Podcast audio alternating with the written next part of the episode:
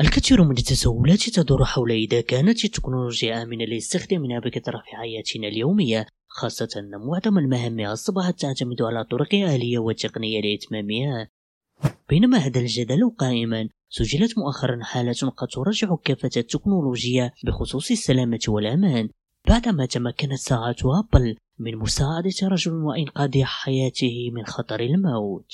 سنتعرف على هذه القصة كاملة في مقطع تعليمي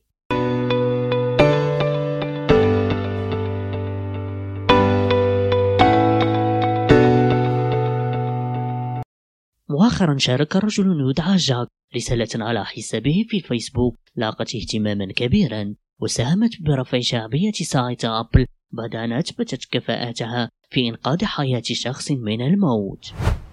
بون رجل في واشنطن كان يركب دراجته وفي طريق التقائه بابنه وبينما هو في الطريق سقطت دراجته وتعرض رأسه لضربة قوية خلال السقوط أفقدته الوعي لفترة طويلة.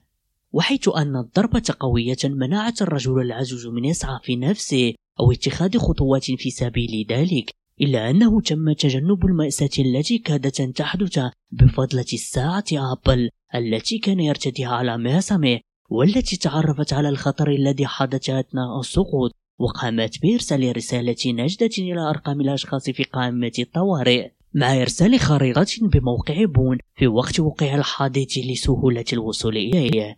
ليس ذلك فحسب بل أرسلت الساعة رسالة استغاثة للإسعاف مع إرفاق خريطة بمكان بون لتتمكن سيارة الإسعاف من الوصول إليه خلال 30 دقيقة ونقله إلى المستشفى. نجل بون غاب كان ضمن جهات الاتصال الطارئة والتي أرسلت له رسالة استغاثة.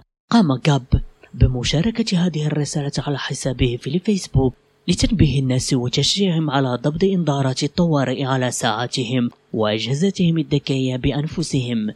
والإشادة بهذه التكنولوجيا المتطورة التي لولا العناية الإلهية ثم ذكاؤها الفائق لتغيرت أحداث القصة وفي أسوأ الحالات ربما كان بون في عداد الموتى.